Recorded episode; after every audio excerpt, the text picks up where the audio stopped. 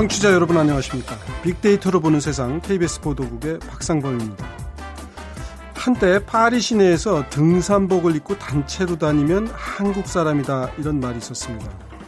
뭐 복장이야 그렇다 치더라도 유적지에서 누구누구 왔다 갔다 이런 낙서들이 이제 간혹 보이는데 한글이 많이 발견될 때 한번 좀 생각해 봐야 되지 않나 하는 생각을 제가 해본 적이 있습니다. 국격이요 지디피 순위일 수도 있겠지만 국민들의 품격 순위로 국격이 매겨질 수도 있지 않을까 하는 생각도 해봅니다. 평창올림픽이 많이 남지 않았는데 평창올림픽이 우리 국격을 높이는 그런 계기가 됐으면 하는 바람도 있습니다. 지난해 해외 출국자 수가 이천만 명을 넘어섰다고 하는데요. 잠시 후 세상의 모든 빅데이터 시간에 한국인 여행 에티켓이라는 주제로 빅데이터 분석을 해보겠습니다. 그리고 월드 트렌드 빅데이터로 세계를 본다 시간에는 지금 필리핀 마닐라에서 진행되고 있는 아세안 정상회의에 대해서 이모저모 얘기를 나눠보도록 하겠습니다.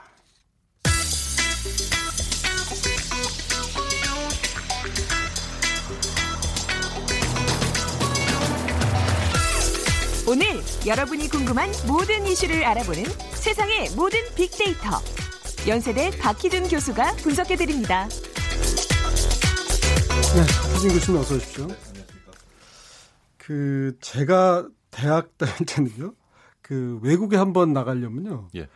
어, 그때 문교부 장관이 뭐 추천을 해줘야 됐어요. 이 예. 사람은 외국에 나갈 뭔 이유가 있다. 아니면 뭐 올림픽에 참가한다든가, 그렇죠. 뭐 기능 올림픽이라든가.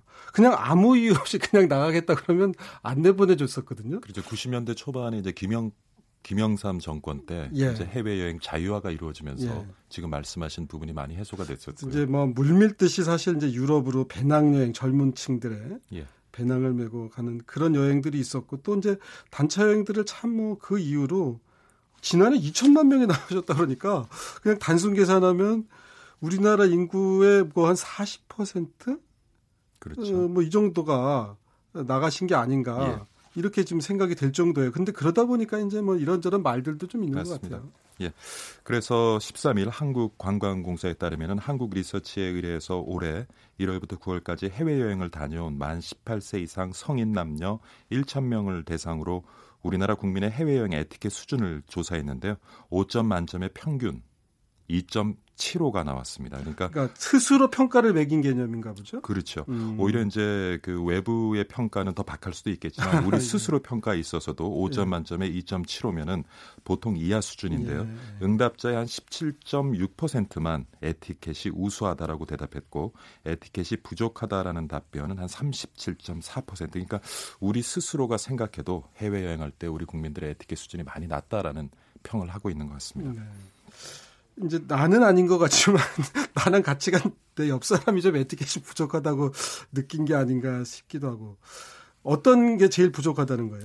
그러니까 부문별로 좀 살펴보면요. 해외에서 네. 우리나라 국민의 부끄러운 행동 일 위는 네. 공공장소에서의 시끄러움이었습니다. 아. 그래서 어, 거의 이십 퍼센트에 가까운 십구 점 이 퍼센트가 이 부분을 지적을 했는데요. 네. 아마 최근에 이제 한중 관계가 조금 에, 좋지 않아지면서 국내 네. 중국 방문객들이 많이 줄어들고 있는데 네. 그 상황에서 가장 우리 국민들이 많이 얘기하는 것이 중국 방문객이 오지 않으니까 네. 국내 유적지라든가 주요 거리에서 굉장히 소란스러움이 덜하다라는 네. 말씀들을 많이 하시는데 우리도 뭐 외국 나가서는 또 그 현지인들에게 비슷한 인상을 많이 주는 것 같고요. 그 다음으로 지적된 것이 유흥업소 출입 및 성매매입니다. 그러니까 네. 이 부분도 십사 점 구 퍼센트로 아직도 예. 예. 그다음에 이제 현지 에티켓, 매너를 인정하지 못한다. 다시 말씀드리면 현지 문화를 인정하지 음. 못하는 태도에 대해서도 십삼 점 칠 퍼센트가 음. 지적을 했고요. 특히 개발도상국 여행 때, 선진국 여행 때는 안 그렇습니다만은 개발도상국 여행 때 현지인에게 거만한 태도를 보인다가 십삼 점 사 퍼센트를 차지했습니다. 음. 그 이하로 보면 이제 뭐 뷔페 음식이나 호텔 비품 등을 가져간다든가, 그다음에 차량 탑승 시에 차례를 지키지 않은 행동, 그다음에 현지인이나 현지 문화를 또 비하하는 경우, 그다음에 네. 또 하나 지적된 것은 현지 숙소나 음식점에서 한국의 그 특유한 음식의 냄새가 나는 음식들, 네. 그러니까 특히 김치 같은 것들을 네. 꺼내놓고 섭취를 함으로써 주변 사람들의 좀 눈살을 찌푸리는 음. 경우가 많았다는 등의 지적이 있었습니다. 제가 이렇게 보니까 시끄럽다. 뭐 이제 중국말은 성조가 있으니까 더 시끄럽게도 느껴지는 면도 있고, 우리도 보면 단체 여행객들이 예. 아무래도 이제 뭐 친구들이랑 가고 이러다 보니까 그런지 시끄러운 것 같고, 개인적으로 한두 명 가시는 분들은 뭐 두 명이서 그렇게 시끄럽게 떠드는 그 경우는 별로 못 봤어요. 한국의 집단주의를 어떻게 보면 그 나타내는 현상일 예. 수도 있는데요. 한두 예. 분 계실 때는 참 조용합니다. 예. 말 시켜도 잘 말 안 해요. 하지만은 몇 분이 모이게 되면 예. 굉장히 시끄러워지는데, 그래서 제가 에스엔에스 반응을 좀 살펴봤더니 이런저런 예. 재밌는 것들을 제가 좀 뽑아왔는데요.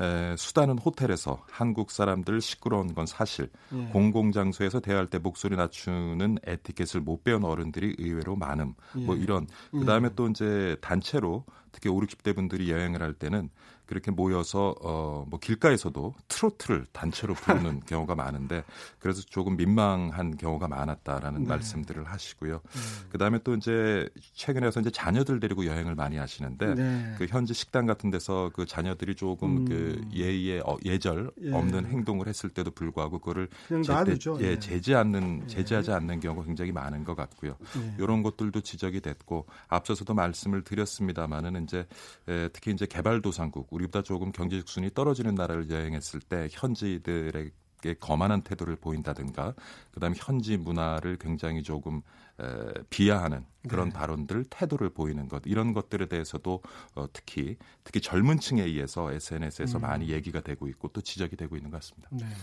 제가 이제 아까 관광지의 그런 낙서, 누구 누구 왔다 갔다, 이제 그 한글 이렇게 보니까 한국 사람 왔다 갔나 보다, 저도 그러는데 예. 우리가 그렇게 뭘 좀 적어놓는 게 그 오래된 통습인 것 같아요. 제가 전에 금강산 취재를 갔을 때 보니까 예. 금강산의 그 바위에도 누구 왔다 갔다 하고 적어놓은 게 많아요. 예. 그 바위에다가 정으로 쫀 거잖아요. 그러니까 지나가다 적은 게 아니고 작심하고 사람을 사가지고 뭐 김 뭐 누구누구, 방 누구누구 이렇게 적어놓은 것들을 보고, 아, 저걸 기념으로 생각하는 생각이 몇백 년 전에도 우리가 이제 여행 문화라는 게 없던 시절에도 예. 있었구나 하는 생각을 좀 어떻게 해요. 어떻게 보면 이게 자신의 흔적을 남기고 싶은 것은 우리뿐만 예. 아니라 모든 인간의 어떤 예. 욕구인 것 같아요. 예. 욕구인 것 같은데 그것을 이제 얼마만큼 절제하느냐 예. 안 하느냐의 문제인데, 재밌는 것은 예. 제가 이제 지금 살고 있는 집에 한 이사 간 지가 십 년이 넘었는데요. 예. 그 집에서도 이렇게 벽장 안에 예. 제가 정리를 하다 보니까 아주 벽장 그 구석에 예. 전에 살던 분이 자기의 흔적을 남기기 위해서 어. 자신의 이름과 가족의 이름들을 다 이렇게 새겨놨더라고요. 어. 그러니까 참 그런 그런 욕구를 음, 아니 그러니까 어느 정도까지는 예. 괜찮은데, 이제 이게 정말 유적지를 훼손하는 정도. 중국 사람들도 이래가지고 중국 당국에 그러지 말라고 많이들 이제 교육을 하던데 그런 게 좀 있고, 파리 같은 데 가보면 뭐 뽕레프의 달인가요? 무슨 다리에 가보면 뭐 사랑의 열쇠가 그렇죠. 많이들 해서 예. 그게 무너, 다리 무너질 정도라고 하니까 예. 어느 나라 사람들이나 뭔가 좀 사랑하는 사람들과의 추억을 좀 남기고 싶은 이런 정도. 어느 정도까지는 이제 뭐 예. 우리가. 유명 관광지에 가서 또 이제 다른 관광객들도 배려를 해야 되는데 그렇지 못한 경우가 많고요. 하나 재밌는 것은 이제 한 여행객이 뉴질랜드에 갔을 때 네. 화단에 들어가지 마세요라고 한국말로 쓰는 팻말을 보고 너무 부끄러웠다. 네. 최근에 우리가 이제 한국 관광객이 늘어나면서 해외 유적지 가면 한국어로 안내가 된 것을 많이 보실 거예요. 팻말을 네. 많이 보실 텐데, 그럴 때는 우리 국력이 이만큼 높아졌구나라고 자부심을 많이 느끼실 겁니다. 그럼에도 불구하고 특히 이제 이런 부분, 화단에 들어가지 마세요가 이렇게 한글로 쓰여져 있다는 것은 그만큼 무시하고 들어가는 한국분이 많았다는 것이거든요. 그래서 이런 부분도 굉장히 낯이 뜨거웠다. 그래서 그 내치든들은 어떤 얘기를 하냐면 네. 이제 앞으로는 조금 여권 발급 전에 이렇게 좀 에티켓에 대한 교육을 할 필요가 있지 않나. 근데 제가 팔십 년대 후반에 처음 유학을 떠날 때 네. 그때는 여권을 이제 외교부에서 발급을 했는데요. 네. 보통 한 빠르면 한 달, 길게는 이제 두 달 정도 시간이 소요됐는데, 여권 발급 신청을 하기 위해서는 그 지금 남산에 있는 그 자유방공육면 건물이죠. 예, 예, 예. 거기 가서 하루에 네 시간 정도 에티켓 교육을 받아야 예. 그걸 이수를 해야 이제 여권을 내주던 시절도 있었거든요. 예. 근데 그때 제가 생각해 보면 외국에 대해서 아무런 어떤 지식이나 경험이 없, 없던 저한테는 그 네 시간의 교육이 꽤 많은 음. 도움이 됐던 것 같고요. 아직도 기억하는 게 좌빵우수라는 것. 좌빵우수가 뭐예요? 그러니까 외국인들과 식사를 할 때 이게 원탁에 둘러앉았을 아, 때는 예. 예, 왼쪽에 있는 빵이 제 거고 오른쪽에 있는 물이 제 거다. 왜냐하면 한 명이 잘못 들기 시작하면 도미노 현상이 일어나잖아요. 그러니까 아직도 예. 그, 그때 그 강사분의 좌빵우수란 말이 지금 벌써 뭐 이렇게 삼십 년이 넘었는데도 제가 기억이 나는 거 보면은 어떨 때는 조금 그 이런 교육도 좀 필요한 예. 것이 아닌가 하는 생각도 해봤습니다. 그 이제 아마 민족성 같은 경우도 좀 있을 텐데, 이제 한중일 삼 개국이 다 이제 단체 여행객들 많잖아요. 중국 분들 뭐 유럽에도 많이들 가시고 우리나라 분들도. 그래서 이제 대개 보면 그 깃발 들고 쫓아다니는 문화는 아마 그 일본에서 시작됐을 텐데, 일본 분들은 조용히 쫓아간다 그래요. 그렇죠. 그 깃발을. 예, 예. 중국 분들은 좀 이렇게 떠들썩하게 그래서 많이 이렇게 시끄럽게 좀 쫓, 하면서 쫓아가신다 그래요. 우리 한국 관광객들은 오다 보면 절반이 없어졌대요. 그러니까 이제 다른 데 가서 사진 찍고 예. 뭐 어디 가겠어 이러면서 이제 그 대여를 이탈하는 비율이 우리나라 그렇죠. 분들이 많다고 어떤 그 해외 여행 가이드 분이 저한테 얘기를 해주시던데. 그래서 또 동행자들이 기다리기도 하고요. 예. 예. 이제 아마 그런저런 그래서 이제 특히 가이드 분들이 에티켓 강조를 많이 하시더라고요. 예. 현지에 와서 그런 어 이제 무지해서 그런 경우도 있고 아, 무시해서 그런 경우도 있고. 예, 맞습니다. 아까 좀 지적하셨지만. 근데 이제 아마 이런 것도 여행이 자꾸 여러 번 나가게 되면서 조금씩 변화되고 어떤 국제 규범에 좀 맞. 게 되지 않을까? 저는 이제 기대를 하는데 어떻게 생각하세요? 그래서 사실 교수님. 보면은 이게 예. 우리 국민들이 해외 나가서 문제뿐만은 아니고요. 그런데 예. 그대로 국내에서도 유사한 현상이 많이 일어나는 것 같아요. 특히 그렇죠. 이제 주변의 배려가 조금 약한 부분도 있는 것 같고요. 그런데 제가 어떻게 생각해 보면 우리가 지난 수십 년 동안 너무 그 경쟁적인 문화에 살았기 때문에 예를 들어 우리가 줄을 잘 외국 나서 안 쓴다고 그러는데 줄을 제대로 섰을 때 손해 보는 경우가 많거든요. 그랬죠, 사실. 예. 그래서 어떻게 보면은 음. 늘 그런 것에 긴장하고 그런 어떤 압박감 속에서 이렇게씩 길들여진 것이 아닌가. 그래서 이제는 뭐 아직까지도 좀 힘든 분들 많지만 이전 비해서는 우리가 훨씬 이제 국민 소득도 높아지고 잘 살게 됐잖아요. 그래서 조금 여유를 갖고 좀 주변을 돌아보는. 음, 저도 그리고, 요새 보면은 그 무슨 유명 빵집 앞에서 줄 서시는 분들이 많은데. 예. 그 뭐 왜 이렇게 줄이 길어 이렇게 얘기하시는 분 별로 없어요. 그냥, 그냥 차분하게 뭐 스마트폰 보면서 예. 기다리시고 기다려야 되는구나. 예, 예전에는 사실은 그러면 뭐 이게 뭐 빵이 얼마나 대단하다고 이렇게 줄을 세워부터 시작해서 불만이 나올 수도 있고 새치기 할 수도 예. 있는데. 그리고 또 이렇게 한 가지만 시간이 예. 괜찮은지 모르겠는데 해외 여행하는 것은 뭐 우리가 먹고 마시고도 좋지만 그 지역의 어떤 문화를 체험하는 것이 가장 그렇죠. 큰 목적이잖아요. 그래서 네.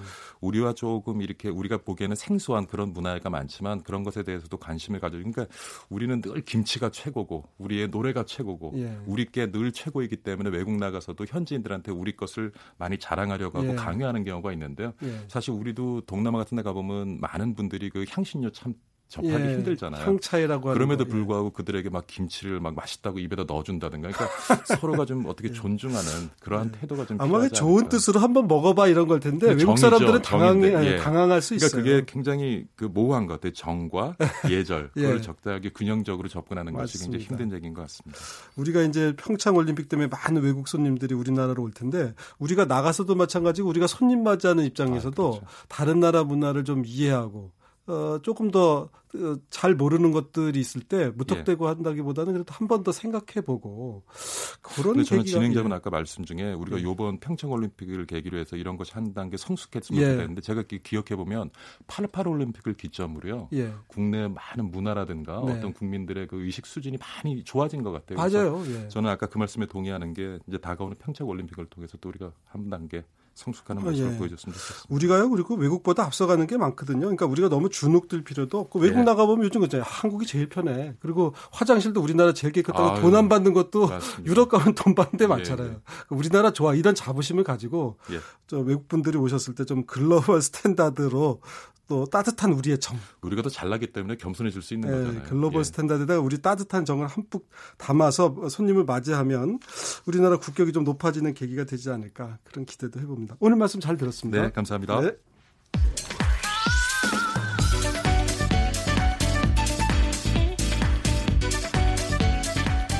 월드 트렌드. 빅데이터로 세계를 본다. 르몽드 디플로마티크 임상훈 기자와 비커뮤니케이션 전민기 팀장이 분석해드립니다. 자, 어서 들어오십시오. 네, 하여튼 지난주 이번주 동아시아의 큰 외교회장이 있었는데 동북아시아에서 이제 동남아시아, 필리핀 쪽으로 그 무대가 좀 이동됐습니다. 베트남을 거쳐서 필리핀으로 무대가 이동을 했는데요. 아, 트럼프 대통령이 그냥 가려다가 아, 중요한 일정이 있다 해서 이제 필리핀에 들러서 이런 아세안 플러스 삼 원래는 이제 한중일 정상이 참석하는데 미국 대통령으로서 참석을 해서 동남아 일대를 좀 잘 이렇게 좀 어, 뭐라 그럴까 중국한테 그냥 뺏기지 않겠다 하는 이런 속내도 살짝 보여주고 있었습니다. 오늘 아세안 정상회의 둘러싼 이모저모 살펴보겠습니다.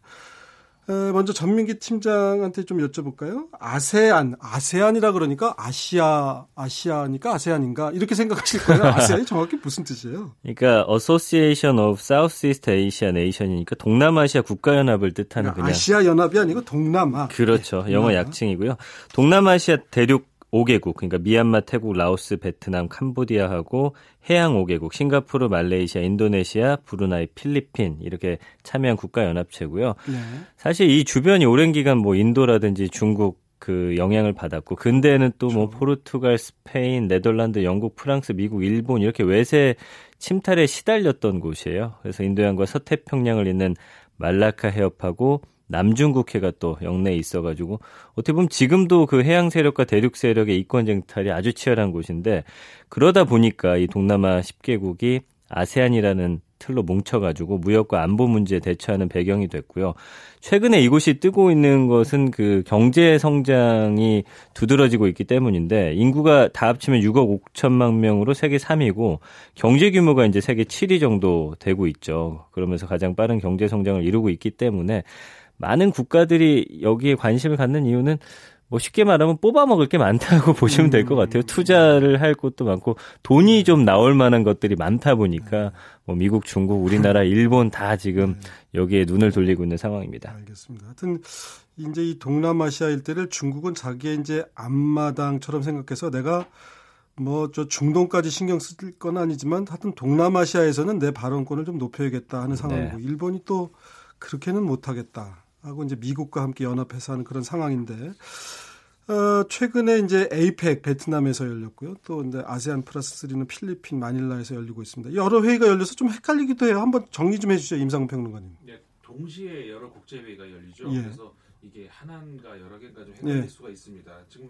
아, 설명해 주셨던 아세안 같은 경우는 말씀하신 것처럼 이제 동남아시아 국가들 간의 어, 협력단체죠. 그래서 어, 처음에는 이제 육십 년대 말 육십칠 년에 처음 만들어진 다섯 개 국가가 만들어졌다가 네. 조금씩 조금씩 범위가 넓어져서 어, 이렇게 만들어진 동남아시아의 그 어떤 협력단체고, 보통 아세안 플러스 삼 이래가지고 네. 그렇게 되면 이제 동북아시아 우리 한중일 삼 개국까지 네. 네. 합쳐지는 어떤 그런 그 동아시아의 큰 어떤 커다란 그, 그 대화 네. 기구죠.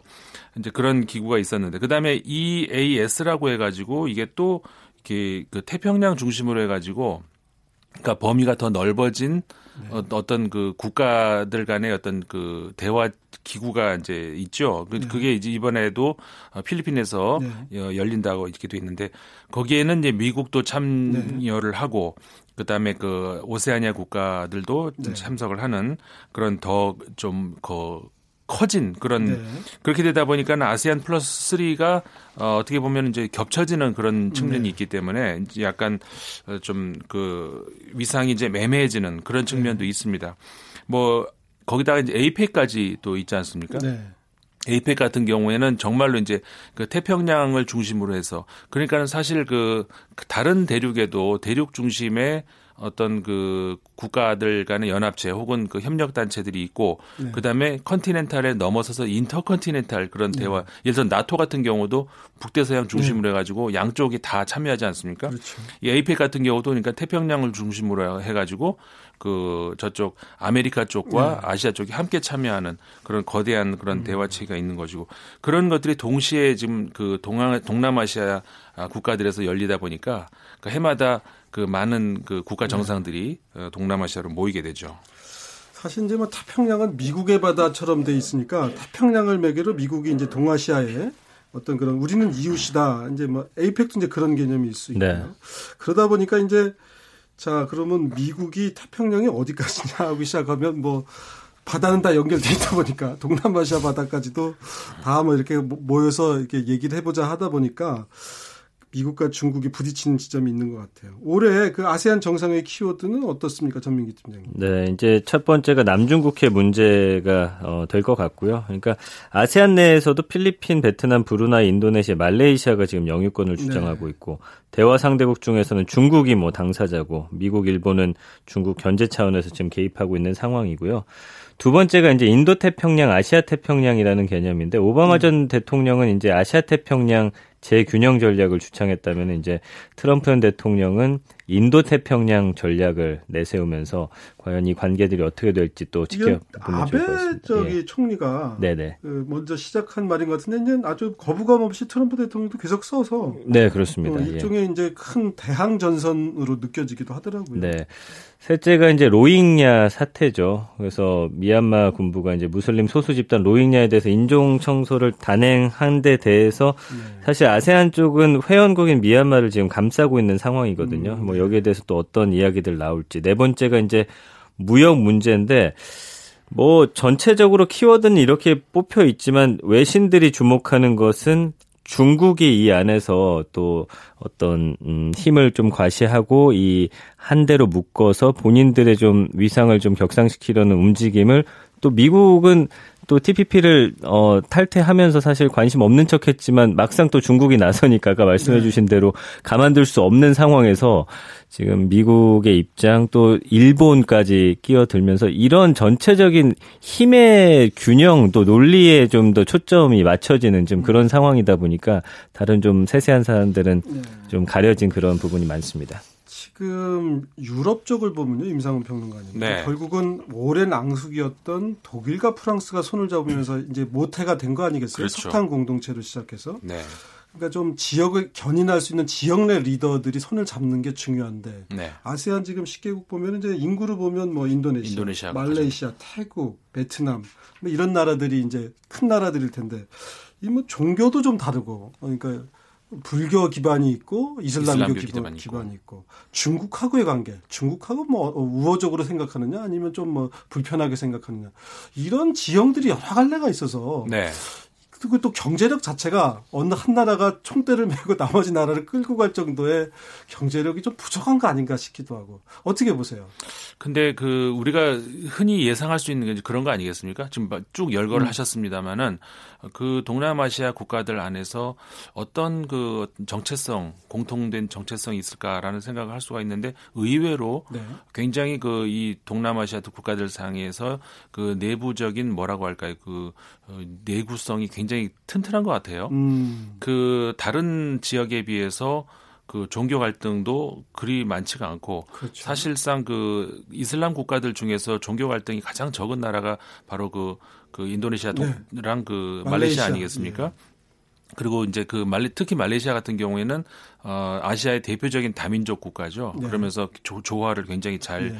이루고 있는 모범적인 그런 사례를 보여주고 있기 때문에 그런 그 문화적인 이질성에도 불구하고 굉장히 그 미래가 하나의 어떤 그, 그 경제의 그 공동체가 될 수 있는 그 전망이 밝은 지역 음. 중에 하나라고 할 수가 있죠. 제가 전에 그 아세안 플러스 쓰리 취재를 가보니까요. 이제 우리나라 대통령은 오 년마다 바뀌고 일본 총리는 그전에는 뭐 한 일, 이 년마다 바뀌는데 네. 이 아세안 정상들은 요즘 이제 좀 바뀌던데 한 번 한 번 십 년, 이십 년씩 가니까 다 그냥 이렇게 음. 형제처럼 네. 그야말로 보라도 하는 분위기예요. 어제 음. 만났고 오늘 또 만나고 음. 그러니까 서로에 대해서 속속들이 이해라고. 음. 왔어. 예, 예. 그러니까 그런 것이 주는 유대감이라고 하는 게 네. 음. 여러 가지 이질적 요소가 있음에도 불구하고 묶어주기도 하다 이런 생각이 들더라고요. 그런 것 같아요. 그래서 저기 유럽 사실 이들의 목표는 유럽 연합과 같은 네. 단일 공동체. 그러니까 화폐도 네. 함께 쓸 수 있고 네. 어떤 국방력까지. 그래서 이제 사실 아까 중국 관련 이야기도 했습니다만은. 아, 중국에 대한 위협을 공통적으로 느끼고 있는데도 그런 또 공통점이 네. 있지 않습니까? 그래서 그 국방 무기를 표준화시켜서 공동 생산을 한다든가 네. 그런 이야기까지 이제 진행이 되고 있기 때문에 어, 굉장히 앞으로 그 다른 지역, 우리 사실 서남아시아 서아시아가 지역 같은 경우에는 얼마나 지금 많이 예. 지금 전운까지 감돌고 있는 예. 복잡하지 않습니까? 그렇다고 동북아시아 우리 한중일이 그런 끈끈한 정체성을 예. 가지고 있는 것도 아니고 서로 다 다르죠. 그렇죠. 그런데 예. 그런 지역들에 비하면은 굉장히 이 그 동남아시아 지역이 어떻게 보면. 굉장히 안정적입니다. 인구도 많고 그렇기 때문에 그래서 전 세계가 한번 주목을 하고 있는 지역이 아닌가 이런 생각이 드네요. 전민기 팀장님, 그런데 이제 지금 이 지역에 사실은 이제 중국이 미얀마 쪽으로도 내려오고 캄보디아, 라오스 라인으로도 내려오고 이제 베트남을 견제하고 인도를 견제하고. 네.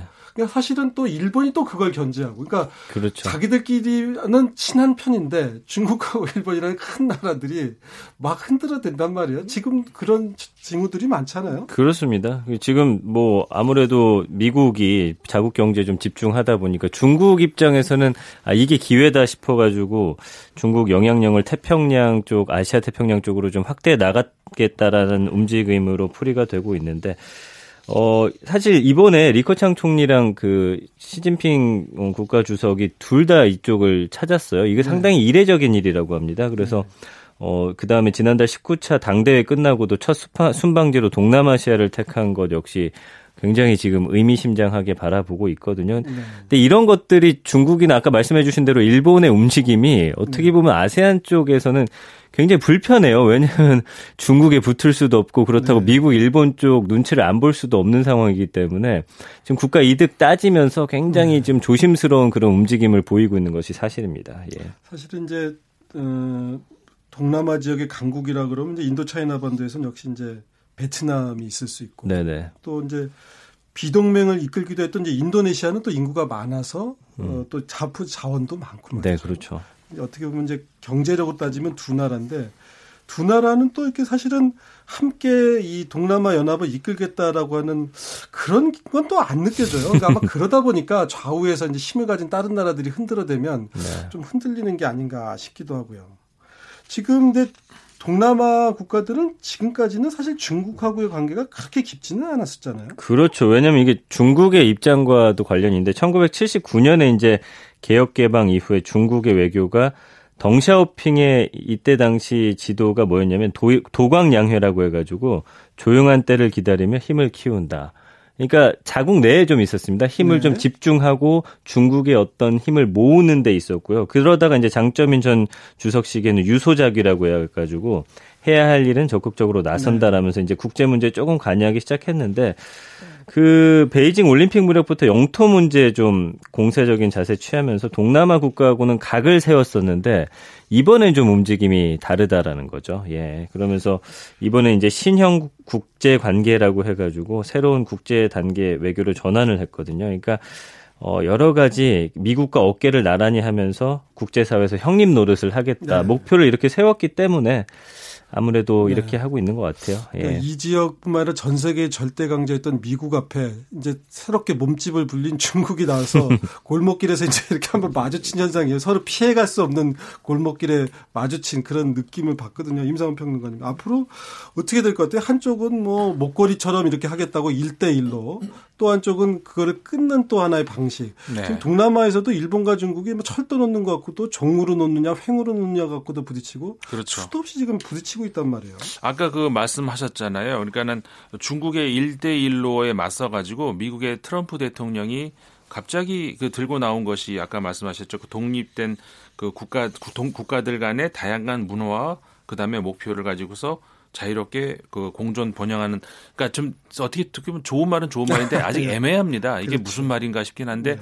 이게 처음 이제 아까 말씀하셨던 것처럼 뭐라고 할까 저작권은 아베 총리한테 있는 그런 네. 거거든요. 그러니까 뭐냐면은 그 태평양과 인도양을 함께 잇는 그러니까는 미국, 일본, 호주 그다음에 인도까지 연결하는 어떤 그런 거대한 어떤 그 연결체를 한번 만들어보자라는 구상을 이번엔 트럼프 대통령도 처음으로 얘기를 한 건데 이제 그게 이제 그 중국의 일대일로에 맞서겠다는 그런 네. 겨냥하는 듯한 그런 그 뉘앙스가 강하게 풍기죠. 아직까지는 애매한 상태가 있는데 그러니까 이게 크게 보면은 중국의 일대일로라고 하는 것은 이게 바닷길 하나, 땅길 하나 이거 아니겠습니까? 그러면서 네. 새로운 새로운 실크도, 실크로드를 네. 제안해보겠다. 네. 이게 사실은 유라시아를 중국이 한번 연결해보겠다는 그 구상 아니겠습니까? 네. 그거라면은 미국은 이번에는 태평양을 넘어서 인도양까지 연결을 해보겠다. 네.